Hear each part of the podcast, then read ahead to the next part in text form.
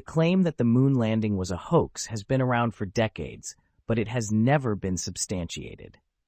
There is overwhelming evidence that supports the authenticity of the Apollo moon missions, including eyewitness testimony from astronauts, engineers, and scientists who worked on the Apollo program.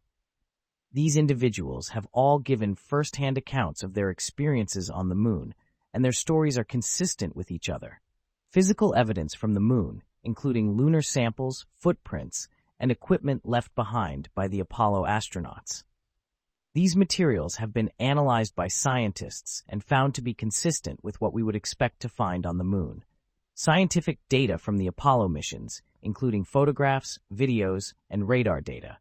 This data provides clear evidence that the Apollo astronauts landed on the moon and walked on its surface. The claim that the moon landing was a hoax is based on a variety of misconceptions and mistruths. Some people believe that the moon landing was impossible because it would have been too difficult to launch a rocket from Earth and land it on the moon. However, this is not true.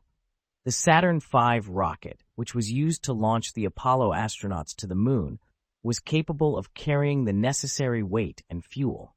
Others believe that the moon landing was faked because there is no visible star field in the photos taken by the Apollo astronauts. However, this is because the astronauts were using a wide-angle lens, which compresses the image and makes the stars appear to be less distinct. The moon landing hoax is a fascinating story, but it is not based on facts.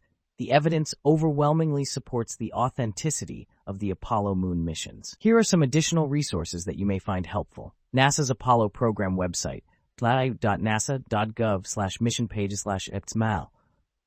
The Apollo Lunar Surface Journal, the apollo dot h q dot nasa dot gov, the Case for Moon Landings, the L P L Data Publications, F N S A book slash Apollo eleven at fifty.